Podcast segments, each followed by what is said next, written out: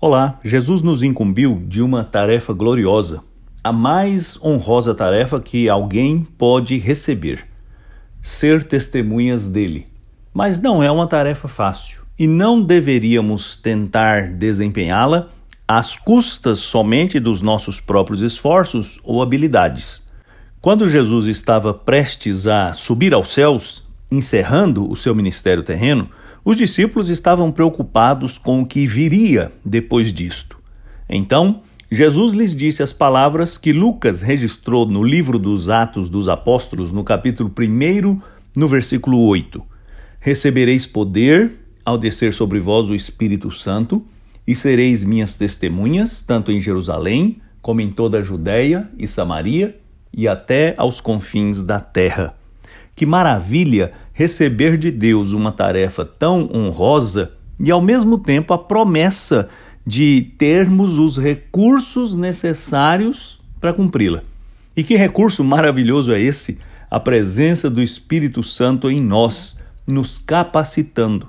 É isto que significa o poder do Espírito Santo. A capacitação para testemunhar acerca da obra de Jesus em qualquer lugar sob qualquer circunstância, para qualquer pessoa. E nós podemos fazê-lo porque é o Espírito Santo mesmo quem haverá de nos capacitar. Por isso, não podemos viver indispostos. Pelo contrário, devemos estar sempre prontos para testemunhar acerca do que Jesus fez, da sua obra redentora do seu ministério, da sua misericórdia, do seu amor, da sua morte, da sua ressurreição, do seu governo sobre todo o universo, da promessa de vida eterna para aquele que nele crê.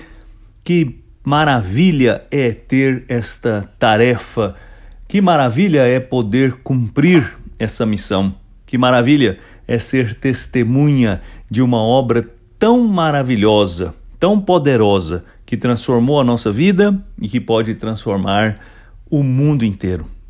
Eu sou Aguinaldo Faria, pastor da Igreja Presbiteriana da Moca, em São Paulo. Vamos orar.